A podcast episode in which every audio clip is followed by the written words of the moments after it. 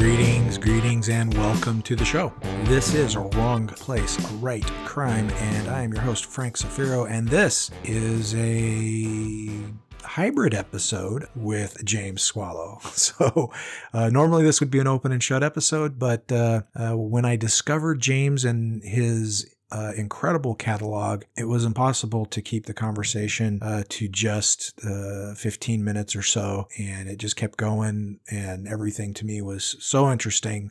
The the things he had to say, the things he had experienced, what he had written about. Uh, I just kept the tape rolling and decided uh, we were just going to have some bonus content this week. If you have you know an ounce of geek in you, if you have a nanogram of nerd.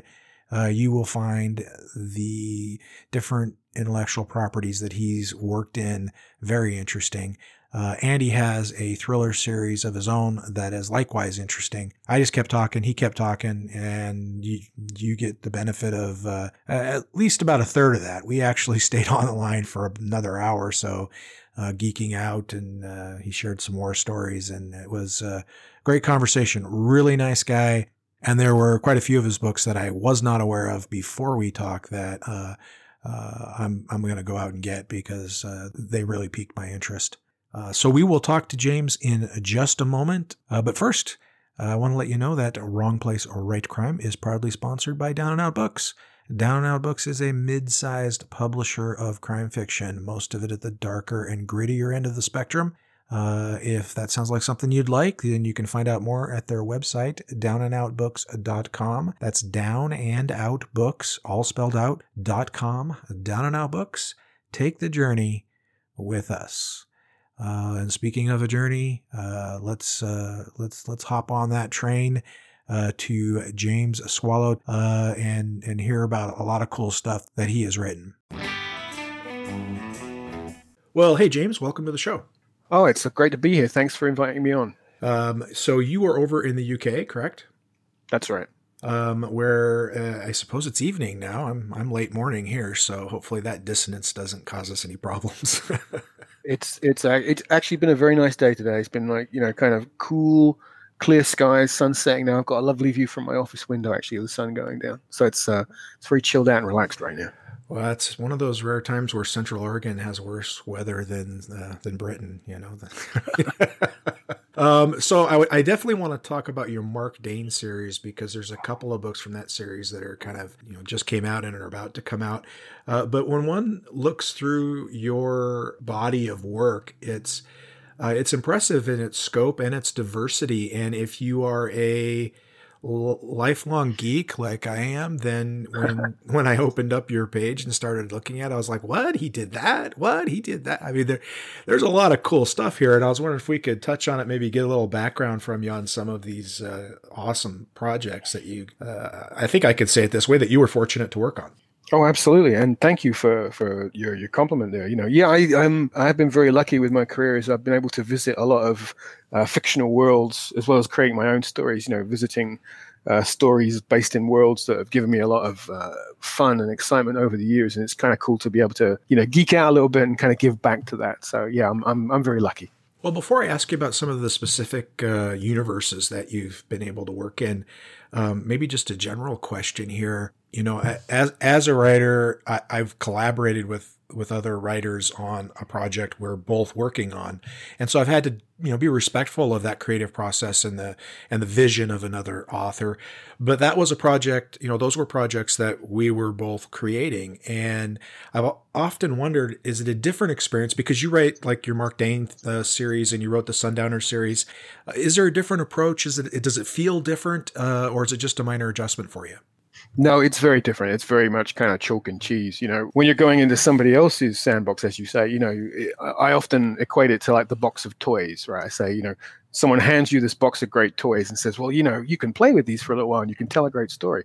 But at the end of the day, you have to hand the toys back you can't break the toys you can't get sticky fingerprints all over them you know you have to return them in the in the in the condition in which you found them and and it's uh, it's an interesting challenge because you have to find a way to expand that world and and throw a light on those characters and those situations in a way that hasn't been done in previous iterations of whatever that intellectual property might be, but also tell an interesting and, and impactful uh, story that people will be engaged by.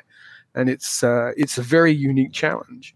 Uh, I've spoken to some people who think like you know writing in a uh, somebody else's intellectual property is like sure surely that's kind of you know a bereft of creativity and it's you know it's it's a harbor for lazy writing and I think the opposite oh, no, the opposite no. is absolutely true you know I think it's it's difficult to to, to color inside the lines and still mm-hmm. tell an interesting and exciting story and I really relish that challenge that's an interesting uh, analogy, the uh, bag of toys approach, because that's really what it is. You you have foul lines that you have to stay within. You can't kick the ball out of bounds. You have to, you know, play yeah. by the rules that you're given. You can't decide it's going to be a completely different game. But, but I suppose once you get used to those uh, guidelines, then you know it all opens up because all the characters in the the world building that's already taken place, you get to play in that.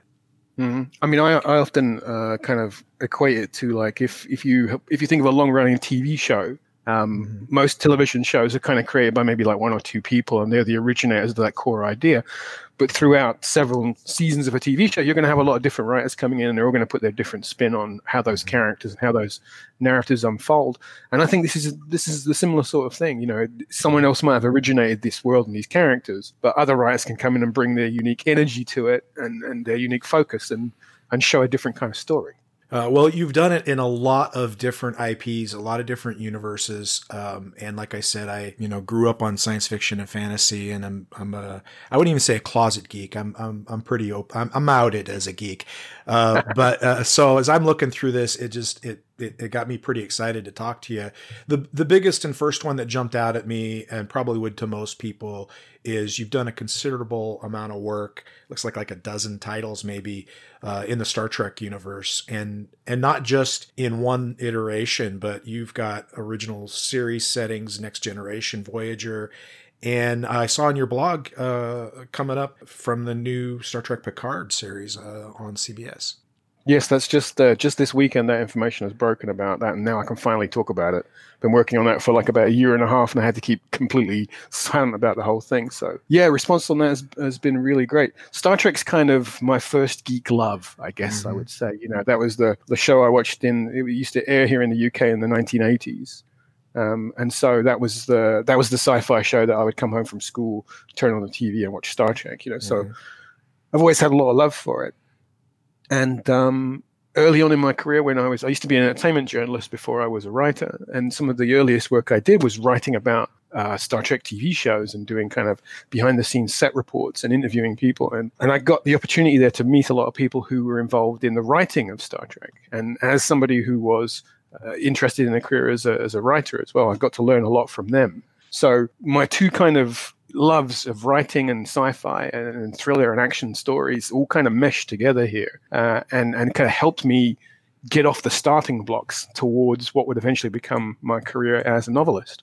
And and you've taken advantage of that in in the sense that uh, you know it's not a one-off. I mean i'm, I'm looking right now on your website uh, and and you, have got star trek listed in uh, you know two different ways that you uh, were involved in it. Um, you wrote in the Mirror Universe, and I, I, don't know how many people are familiar with that, but it's that uh, multiverse uh, idea that there's a, a you know other mirror universes out there, and it that started back in the original series in an episode called Mirror Mirror, I believe was the mm-hmm. title, um, and, and people would probably remember it best by the one where Spock has a beard.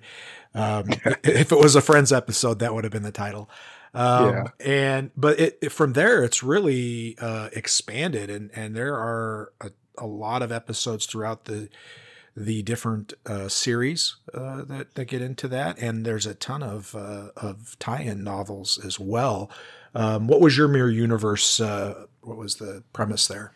Oh, the story I worked on there that was um, well, it was actually it was a, it was a short story for um, for a collection uh, of, of stories that, that appeared in uh, in the Mirror universe. There was a, a particular spin-off that was created wholly by the writers who were working on the Star Trek spin-off series. So if you imagine creating a TV series, except it just exists in the novels, and and that was called Star Trek Vanguard. It was pretty much kind of Star Trek does Deadwood would be the best way to describe it. that sounds awesome to me. and it, it, was pretty cool, I have to say. And uh, and that was originated by a, a, couple of other great writers: uh, David Mack, Dayton Ward, Kevin Dilmore, and Marco Palmieri were the, the, the team who created that. And and I got to write a story in there. Those guys gave me the opportunity to to tell a story in that, and it was just a lot of fun because it's it's a very different flavor to what you think of as regular Star Trek. It's kind of Star Trek with the brakes off, you know and uh, it was uh, it was exciting to to tackle that because it's a different take on the characters while you still have the sort of familiar tropes you can see it through a different lens and do some really interesting things with it. Well, this is a crime fiction, so so some people are probably screaming get to other stuff, but I can't leave Star Trek without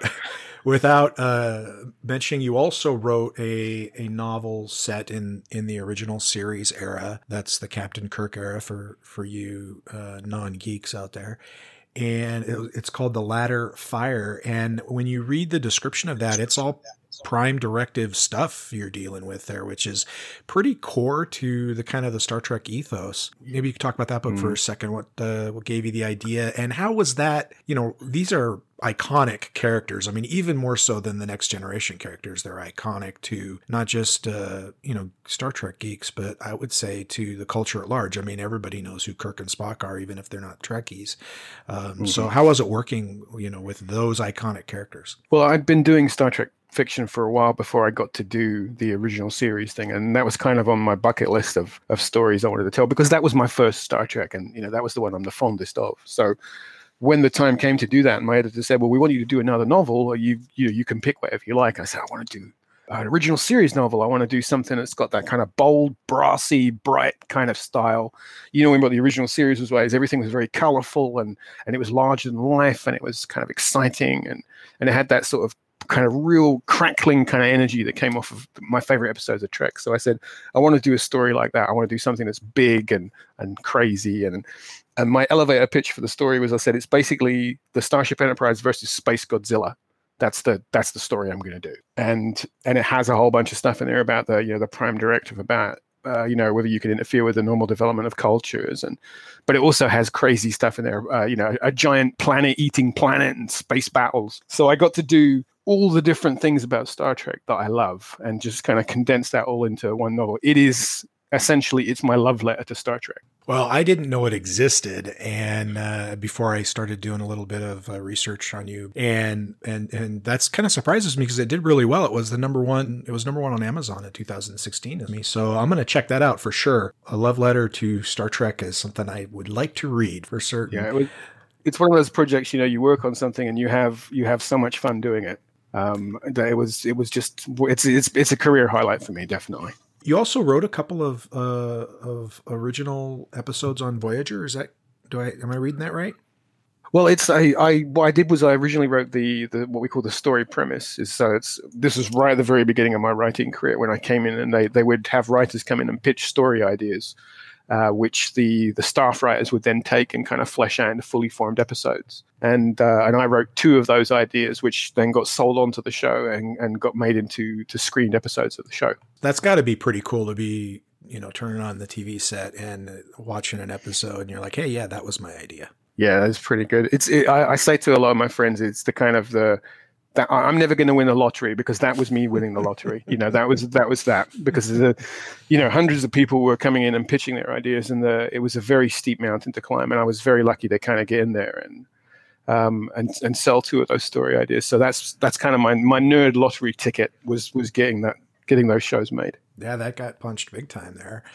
yeah. For all the other nerds out there, quick overview. Just going to tell you, James has worked on Warhammer 40,000, Doctor Who, for those of you that are into that, Stargate, uh, Battlestar Galactica, uh, getting into uh, some video games. You know, I'm 52 years old, so someone might think it's weird that I actually play and enjoy video games, but it is uh, along with reading uh, television shows and movies, you know, a big part of my recreation.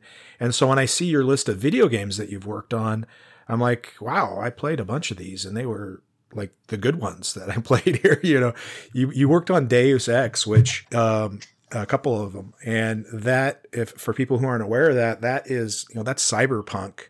Uh, but it is really like uh, in the video gaming world, it is at the pinnacle of cyberpunk uh, video games. Yeah, that was I, I, talked about a career highlight earlier. That definitely in my in my games work, that is definitely a career highlight as well. That was one of the hands down one of the best projects I've ever worked on with a team of incredibly talented people up in Montreal in this studio. Just great artists, writers, designers, producers.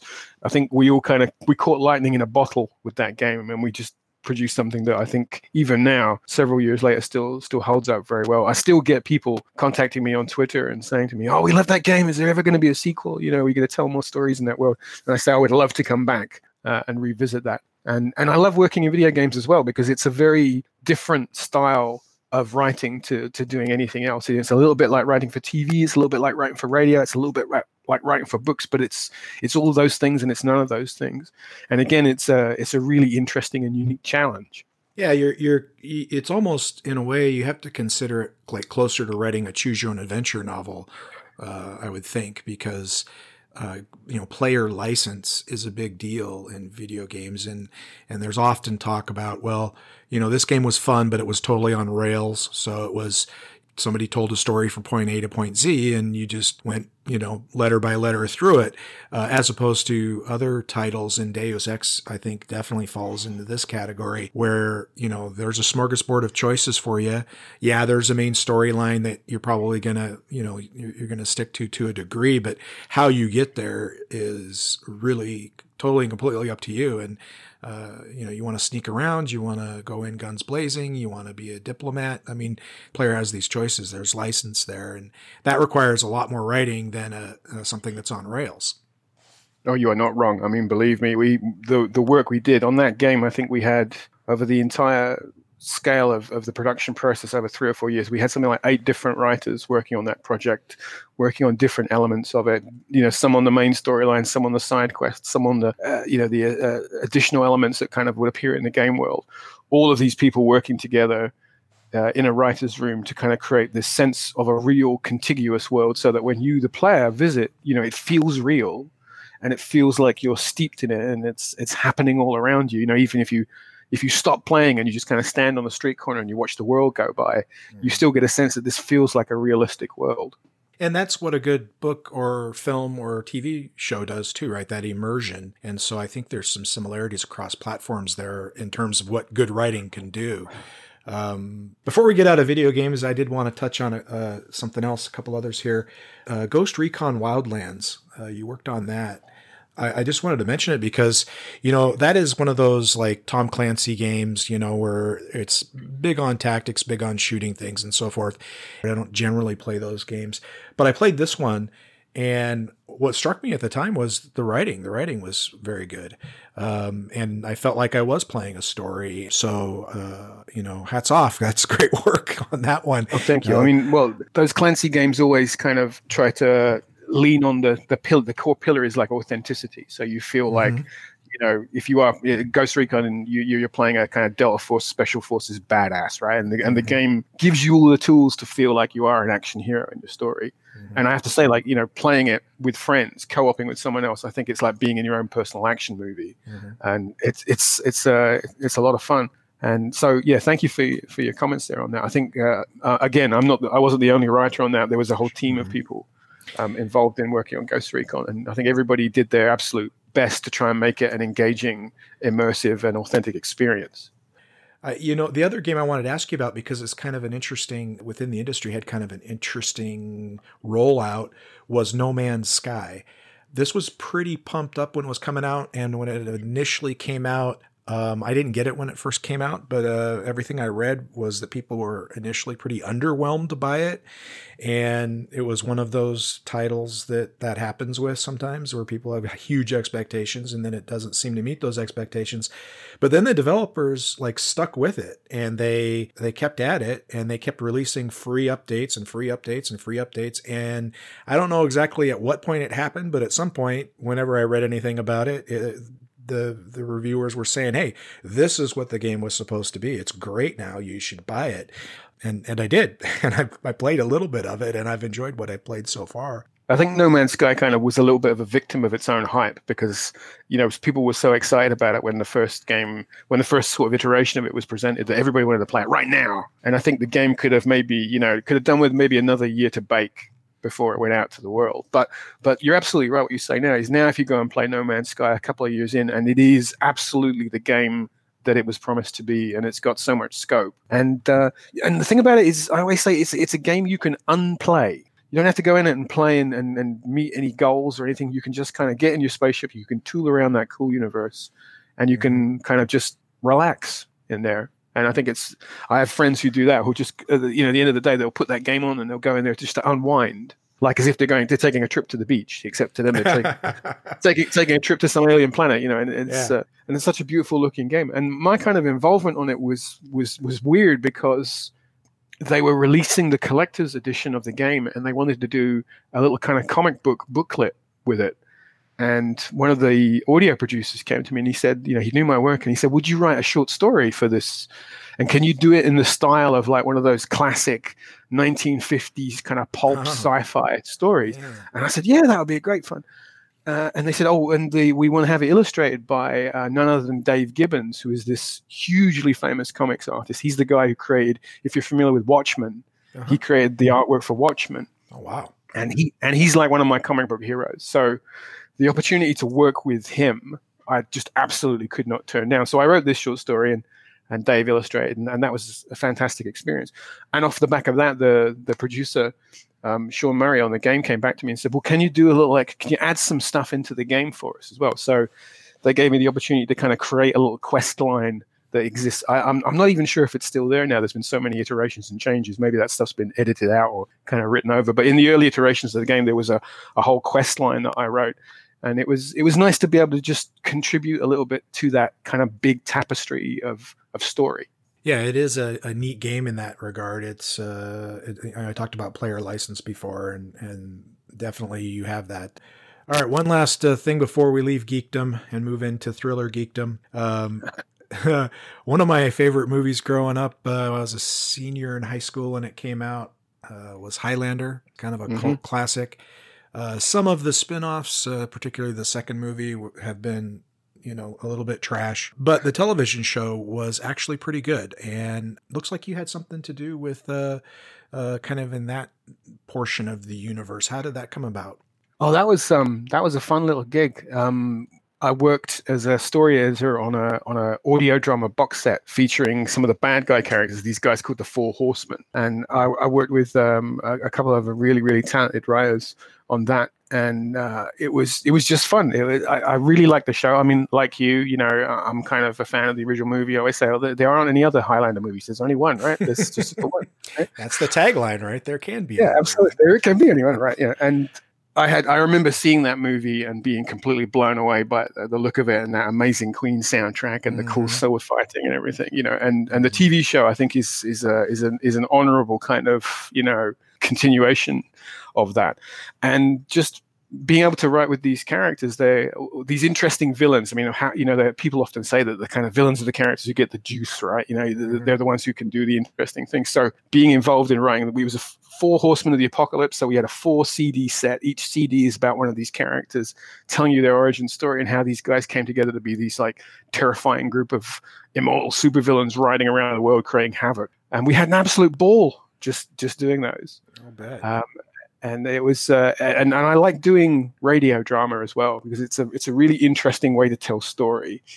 It's a very pure kind of form of narrative, and I think it's really it's really intimate, you know, because you, you sit there listening to an audio drama story more than a talking book where it's just someone reading a story mm-hmm. to you. You know, when it's actually you're listening to actors performing and you've got music and sound effects, it can kind of get right there inside your brain, and you become kind of almost like complicit in the narrative because your brain is helping to fill in all those gaps. You know, you are the special effects budget. You are the you're you're generating the scenery and the characters and everything in your mind as you're you're sort of participating in the story. And I think that makes it much more you connect much more to it when you listen to radio drama. So being involved in all those sort of elements, it's uh, it's fun to write that, and uh, I, I, I love to do an audio story every now and then just to kind of refresh myself because it's it's such a different set of tools you have to bring to it as a writer.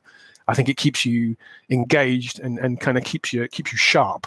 Well, I, I love audiobooks, uh, but audio productions like like you're talking about are a lot of fun too. I think the first one I ever heard was a BBC production of The Lord of the Rings. About like oh, yeah. a dozen cassettes or something like that in a in a box set, and it does it. It is much more uh, engaging uh, in some ways than than just the audiobook, which I I find audiobooks pretty engaging as well. Uh, you know, we spent uh, quite a while here talking about other people's uh, uh, intellectual property that you got to play in and and explore, um, but you have some of your own IP.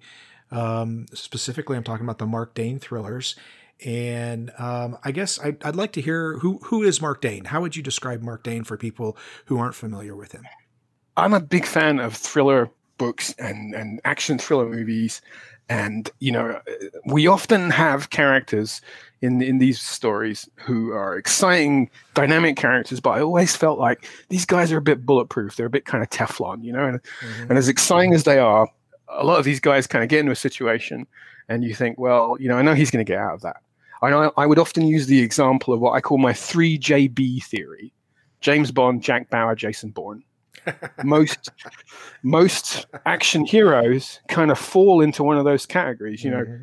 the, the the Bauer character is the guy who kicks down a door and smashes a guy's head against the table until he gets what he wants. Right. Mm-hmm. The Bourne character is the cool, clinical, analytical guy who you know who kind of knows every angle and can solve every problem and the Bond guy is the is the cool, suave, sophisticated guy who you know charm the pants off the bad guy and and you know and then get into a fist fight and drive away in a sports car. Right? But with all of these kind of, with the girl, like so, you know, with all all of these characters and these tropes, we're, we're familiar with all of those. And as much fun as it is to see those guys do their thing, I always look at them and think, well, I, I never worry about them getting out of the situation. I know oh, he's going to get through that, you know, because he's got that skill set. And I like, as much as I like them, I like more characters who have to kind of run to keep up a little bit. The guys who maybe are in a little bit over their head and they have to work a little harder at it, you know, and I think they earn their victories a little more. So when I wanted to write an action thriller, I thought I want to write about that kind of character. Who's the guy I'm going to tell the story about? And I went back to all my favorite movies and I was looking at them and analyzing what is it I like about them. And every story I looked at, there was always what I can consider the, the guy in the van and you know the kind of guy I'm talking about, right? There's there's the door kicker and the trigger puller, right? Who's out there doing the dangerous stuff, but there's always a guy in the van tapping away on a keyboard, it's the telling Chloe, that guy the Chloe in 24. Yeah, like Chloe in 24. It's perfect example right there. And it just occurred to me, I thought, well, what if I told a story about the guy in the van has to do the other guy's job? What if the guy in the oh. van gets pushed into a situation mm-hmm. out of his comfort zone? You have to be the door kicker and the trigger puller what happens then if you're not ready for that, but you don't have any choice but to do that sort of thing?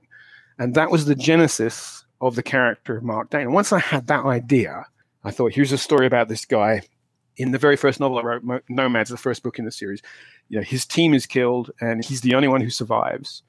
And all suspicion falls on him because, you know, how come you're the only guy who got out alive? So the story is him trying to figure out well, what what happened to my team, you know, am I being framed for something? Is there a larger conspiracy at work? And in the course of this story, as this guy's on the run trying to piece together this narrative, he crosses paths with uh, a private military contractor kind of slash intelligence security organization called Rubicon, who are also investigating the other end of this conspiracy. And what we have is these two groups of characters come together, and Marc ends up working with this team. And that's the kind of initial inciting idea for the Marc Dane series is him teaming up with this sort of extra national organization that doesn't have any loyalty to any one nation or any one government, just to kind of, you know, a moral code to do the right thing. And it's these guys going out into the world trying to basically push back against all the bad stuff that's happening out there. Does he fall back into his guy in the van role when he hooks up with Rubicon, or does he still kind of have that hybrid approach where now he's kind of got to kick some doors and pull some triggers? Well, I'm I'm I'm coming up. To, I've just finished writing the sixth book in the series right now. I've like like a, a, week ago finished my kind of first draft of it, and it's funny looking back at the earlier novels. I've been trying really hard to make him evolve as the series goes on. So you know, he starts off in the first book. He, he's not that great at throwing punches, and he gets through a lot of his stuff more by luck than judgment. But as the series goes on, I'll try to show him kind of gradually growing into the role of being a bit more of an action hero of being somebody who can okay well maybe he can hold his own a little better now now he's a bit smarter than he was but but he's also somebody who's who's flawed. You know, he's kind of he gets in his own way a little bit too much. You know, he's a bit reckless, and he's uh, he's way too impulsive for his own good, and he's always kind of riding on his luck a little bit too far. because I, like I said earlier, I like the idea of somebody who's just a bit out of his depth. He doesn't know when to shut up. You know, he doesn't know when to. Nah, maybe you shouldn't roll that dice one more time. No, no, no. I'm going to go and do it anyway. Right? And he gets himself into more trouble. Uh, and I enjoy writing that because I like the guy who's he's just hanging it out a little bit too far, and and that to me is a great spur for sort of action and excitement. So on the JB meter, with those three JBs being a ten, where would you say uh, Marc Dane starts at at the beginning of the series?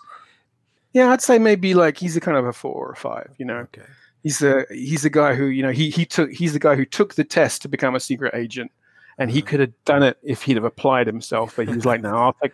I'm going to take the safer. You know, I'm going to take the safe job. He was So it's 71 like- and a gun. Yeah, you know, he's the he's the guy who I think at the beginning of his uh, his storylines, he's picked the safe option. He's not test. He's not been tested, Mhm. and you know, and, and in a way, he's a little lazy. You know, he's he's like, "Oh, I'm not going to do this. I'm not going to put myself in harm's way. I'm not going to do that. I'm going to take the easy route. But then that gets pulled away from it. It's like, well, you now you don't have a choice. Now you have to step up, or or else. And he's pushed into that situation, and it's about somebody kind of growing into the the potential that he's always had. Well, the uh, most recent one to have come out uh, was Rogue. Came out earlier this year, if I'm not mistaken. Um, That's right. What uh, what what's the what's going on in, in Rogue? So the the big bad throughout my novels is an organization called the Combine, which is essentially a bunch of rich guys who are benefiting off of the war on terror. And these guys are kind of like the quartermasters to the, the desperate and the and the angry. You know, they're the guys who sell grenades to one side and rifles to the other. They're the people who are, you know, stirring up conflict all around the world so they can make money off of it. Not very far fetched at all. Well, you know, yeah. Strangely enough, it's like the, the more of these books I've written, the, the truer they've got. But the idea is, is that these are people who are who are making money off of the kind of the misery of the world. And as the story evolves, these guys go from being the people who su- supply weapons to wars to the people who start creating wars because it's more opportunity for them to make money. And throughout the previous novels, what I've had is my heroes con- constantly kind of getting in their way, thwarting their plans. And so by the time Rogue rolls around, uh, we get to the point where they basically say, you know, we've had enough of. And, and Rogue is the novel where the bad guys kind of turn all of their force onto our heroes and decide that, you know, we're going to get rid of you once and for all. So it's the story where I take away all of the toys I've given my heroes throughout the previous books. They all end up on the run. Everybody's chasing them. The entire world thinks they're bad guys. They lose absolutely everything. And it's them basically with nothing more than kind of a gun in their hand and a shirt on their back, trying to stay one step ahead of these villains and trying to stop everything from crashing down around them. So it's a very kind of fast paced, you know, globe-trotting narrative. Very With a lot of- very Bourne like, I would say, in that respect. Yeah, I mean, I, I do try to. I, I am unabashedly a fan of of both uh, literary action thrillers and and movie action thrillers as well. So you know, I, when I talk about my touchstones, Mhm. um, I often talk about uh, the Mission Impossible movies, uh, especially the very first one was a really strong influence on me, and the uh, the the Bourne stories as well, and also you know, and Robert Ludlum as a as a writer, you know, as uh, just writing his fiction, Ludlum to me is is like kind of one of my pole stars in terms of influences. I often say that my, my thriller kind of my thriller gods, if you you know if you think of the kind of the the my shrine to the thriller gods would be Clancy, Ludlum, and Fleming would be the three that I'm kind of I feel like I've learned the most from as a writer. And I think you could argue that someone like, uh, using your JB uh, scale, someone like Jack Bauer would very easily fit in a Tom Clancy novel. I mean, he's a, a rough and tumble version of Jack Ryan in some ways. Yeah, very much so. I was actually lucky enough to do uh, a 24 tie-in novel back when I uh, saw that. when they when they did the the show uh, Live Another Day, which is actually the season set in London. Funnily enough, I did Mhm. I wrote the story that kind of bridges one season to another, and it's fun for me. I've had people say to me, you know, how do you think Marc Dane would get on with Jack Bauer? And I said, I think Marc would probably think he was a little too intense. I'm, I'm kind of curious who wouldn't think that Jack Bauer's too intense. yeah, I think Marc would be kind of like, dude, calm down, you know, chill out a little. maybe he, take a break. He'd hang out with Chloe though, and they'd get along. Uh, uh oh yeah, well, totally. Right? Uh, Definitely. The, the, thing about 24, just as a quick uh, aside, um, from a storytelling standpoint, I mean, I, I, I imagine it's the same with you when you're a writer. You you can never 100% just be a reader or a viewer. I mean your knowledge of the craft and your intense love of the craft it it seeps in no matter what. You just can't help it. It was it was like trying to not be aware when i was uh, an active duty law enforcement officer. You always have your cop eyes on. You can't help it. It's kind of you always have your writer's eyes on.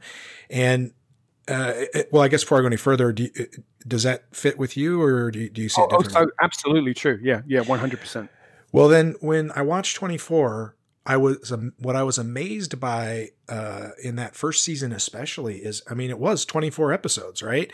And over a 24 episode season, I think only two episodes didn't end on a cliffhanger. One or two, I can't remember for sure, but every single time an episode ended, they managed to make it feel like they'd raised the stakes and things had gotten you know worse it might have resolved the issue that was there for a couple of episodes but you know out of the frying pan into the fire and i don't know how many fires they were able to keep coming up with but it was just i mean that that led to such a frenetic feeling as you're watching it like you uh, of the three JBs that you mentioned, I actually did worry about Bauer once in a while. It got to be so bad, you know. Uh, I always felt like he was going to pull through, but but I actually worried a little bit. Whereas with Jason Bourne and, and James Bond, you, you, just know.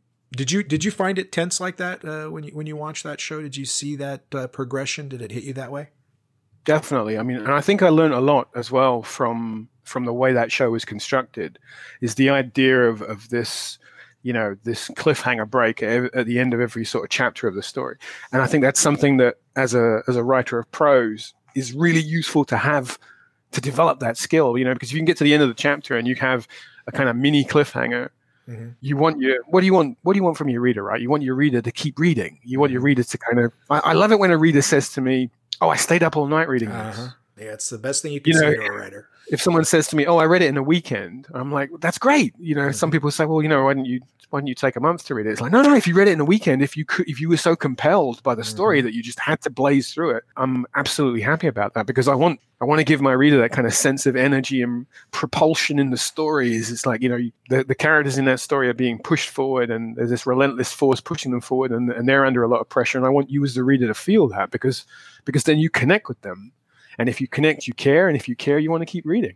Well, you said in in Rogue that Marc Dana and his uh, compatriots were were stripped of everything, and you said something that caught my attention, um, and that is that not only were they it sounds like not only were they stripped of their resources and their weaponry and so forth uh, but they sounds like they're also stripped of their reputations. No that's absolutely right. Yeah they're uh, in the course of that story um, they're framed for a crime they didn't commit and uh, so not only are the bad guys destroying them sort of financially and structurally, they're also destroying their reputation. So they have nowhere to turn.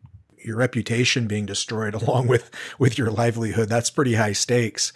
Uh, so the the new book uh, comes out the uh, 11th, I think, or the 10th of November. Um, so Nomad is the first book in the series, um, and that's been released in the UK uh, and the United States.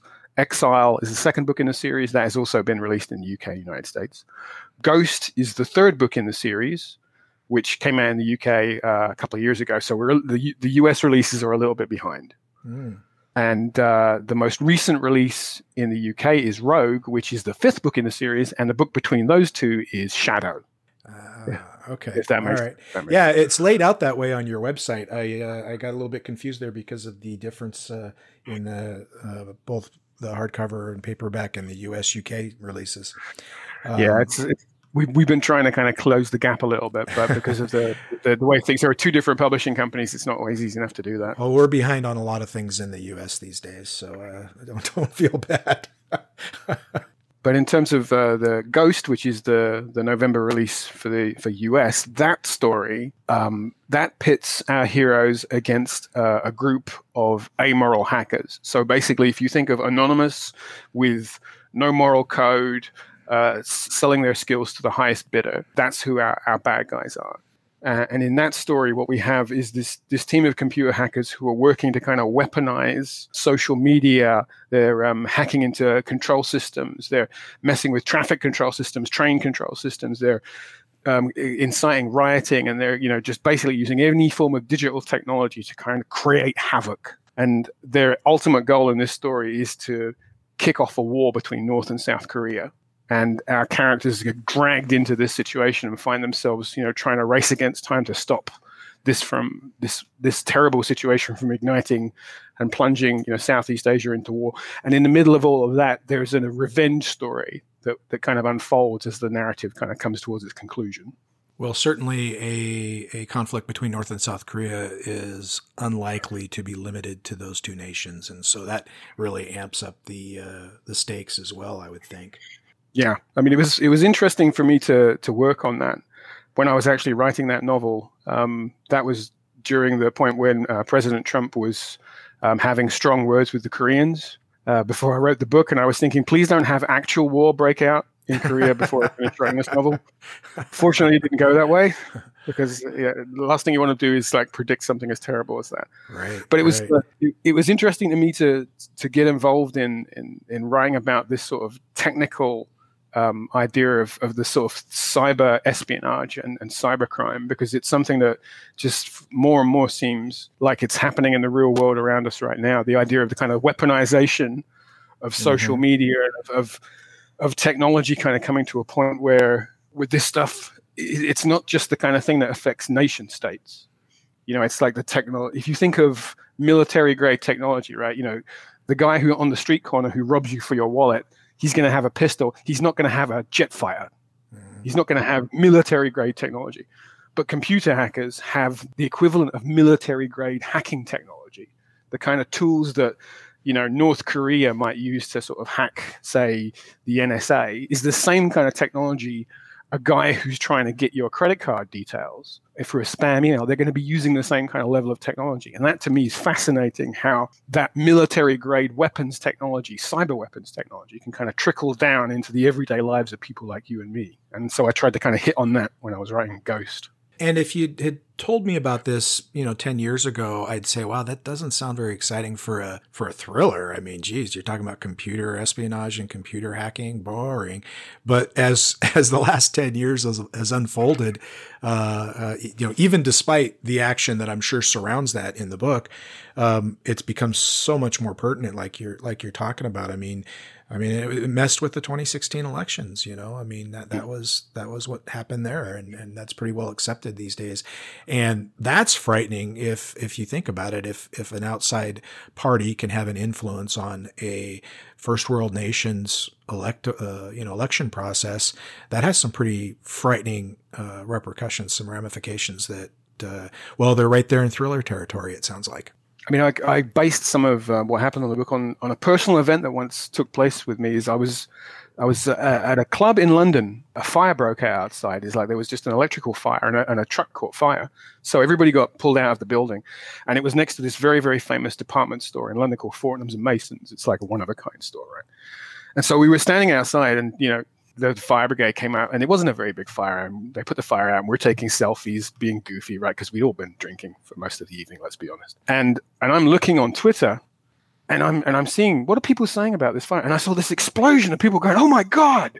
The center of London is in flames, and there were these pictures, and, and and you know Fortnum and Masons, this this this great place is burned to the ground. This London icon has been destroyed, and there were photographs of like these terrible fires. I'm like, where is this coming from?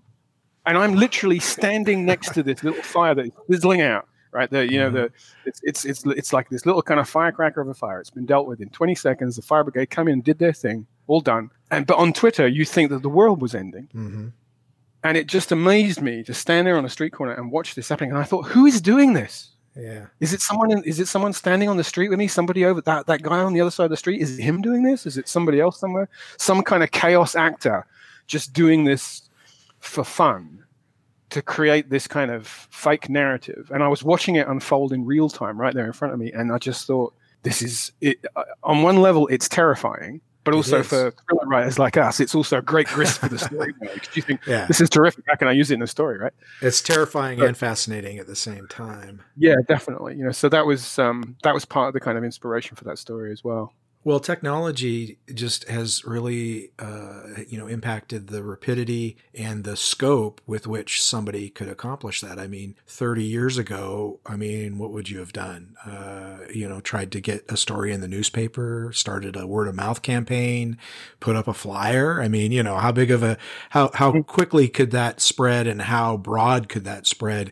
It was a lot more difficult for things to go, uh, well, they didn't have the term go viral then, but for them to go viral. Now, you know, some guy puts a video of himself on a skateboard drinking cr- cranberry juice and, you know, lip syncing to a Fleetwood Mac song and it goes viral and everybody in the world, this guy, everybody in the world knows about it, you know. And so that's demonstrative of, of how that can uh, just go crazy. And I, I, see why you chose to write about it. Um, uh, so from a timeline perspective, uh, Rogue is the most recent uh, events that have occurred in the Marc Dane universe, correct? That's right. Yeah.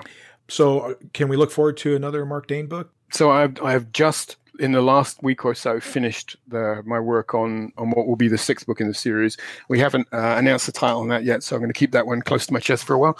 but that's going to be that's um, you know I've just got to the end of that, and I'm I'm at that point where I'm going to take a little break and then go back and start doing my edits on it. But that's uh, there will definitely be uh, another Marc Dane story as well. So there's going to be another Marc Dane. Can you confirm that it'll be a one word title? Oh, absolutely, yeah. Okay. so I got to get some kind of exclusive here, you know. Yeah, you know, oh, believe me, the, the, every time we have a conversation about that, I made a rod for my own back, coming up with a, a five-word, five-letter title for the first book. Is from that point onwards, I was like, oh, okay, well, I'll just call the next book whatever I like. And they were like, no, no, you have to give it a title that is the same. And so I have this long file of all these different words. Can we use this word? No, that, that word doesn't work. This word, that word, no, you know. So every time a new book comes out, I have a long conversation with my publisher about uh, what's going to be the word on the title. I mean, I even had people um, get upset with me because uh, Shadow had an extra letter. it's like there's an extra letter. It's six letters long. Like, I, I, was going to beef you about that, but uh, you beat me to the punch. so it's you know people saying oh, it doesn't quite marry up on the shelf. I'm like I'm really sorry, you know, but um, uh, yeah, probably. Uh, I think you know five letters or six letters. We're not going to go much longer than that, you know.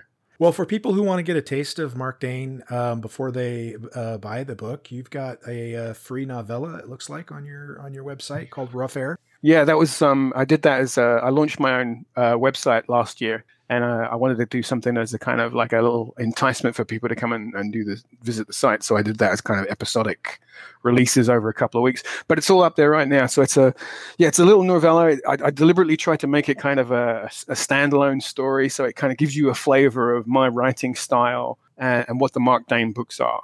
Uh, and so you you know come along to the site. Feel free to download that. It's it's essentially I, I call it Dane on a plane. It's basically I, I, I, wanted to do uh, I wanted to do an airliner hijacking story, and and I had this kind of concept I was kicking around. I thought this is the ideal place for it, and so that became Rough Air.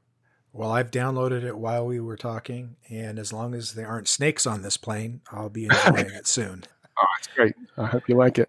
Uh, James, I appreciate you taking the time to come on the show. Um, and uh, it's cool that, that the U.S. is catching up with the uh, release of Ghost and that uh, we can uh, enjoy the Marc Dane series here and really all, all, of the writing that you've done across all these other IPs as well. Uh, I've really enjoyed d- discovering this Marc Dane series and geeking out uh, regarding the other stuff that uh, I'm extremely envious that you got to work on. So uh, thanks for taking the time to come on the show. Oh, my pleasure, Frank. Thank you so much for inviting me. It's been great. Okay, there you are, folks. Uh, like I said, uh, the inner geek was uh, greatly thrilled to to talk to to James. And as is so often the case uh, in the writing world, I've discovered uh, a genuinely nice guy uh, and pleasure to talk to. Um, and just um, I'm envious of all the different uh, IP sandboxes that he got to play in, and I'm really looking forward to exploring uh, some of those that I wasn't aware of uh, before we spoke. Um, like I said, this is a lot longer episode than your average open and shut, but I figure you know it's November, you get Canadian Thanksgiving, you get American Thanksgiving, so it's a, it's a month full of bonuses. So there you go. Our next episode will be a traditional feature episode, uh, and it will be featuring Eric Campbell, who is the founder and publisher of my sponsor for this show and also my publisher, Down and Out Books. I figure since he sponsors the show, we'll have to try to get him on it. He used to do the updates uh, every month, uh, but Lance uh, Wright has been handling those for a while now. And um, I thought it would be interesting to get the perspective of uh, not a writer, but a reader uh, who loved the genre so much that he wanted to uh, publish worthy authors. so that's on the next episode of Wrong Place, Right Crime. In uh, Frank Zafiro news, I will just remind you that uh, in a couple of weeks, uh, the fourth book in the Charlie 316 series, Code 4, which is a series that I write with Colin Conway, will come out. This is the fourth and final book in this four book arc, sometimes called the Tyler Garrett saga. And so, if you've been wondering what will happen to Tyler Garrett, uh, will Wardell Clint get his man? How will the police department survive? And so forth. Uh, the answer is coming in about two weeks. Uh, I'm very proud of this series, both in terms of uh, craft and the uh, the story itself, and also uh, the opportunity to examine issues that I think are very pertinent in in today's world. Code 4 coming out in a couple of weeks uh, on 1123 from Down and Out Books. Uh, I'd like to say thanks to James Swallow for coming on the show, uh, for being such a cool guy, to Down and Out Books for sponsoring the show, and to you, the listener, for being here, for being part of this experiment. Eric Campbell next week. Until then, this is Frank Zafiro reminding you that sometimes you got to be in the wrong place to write crime.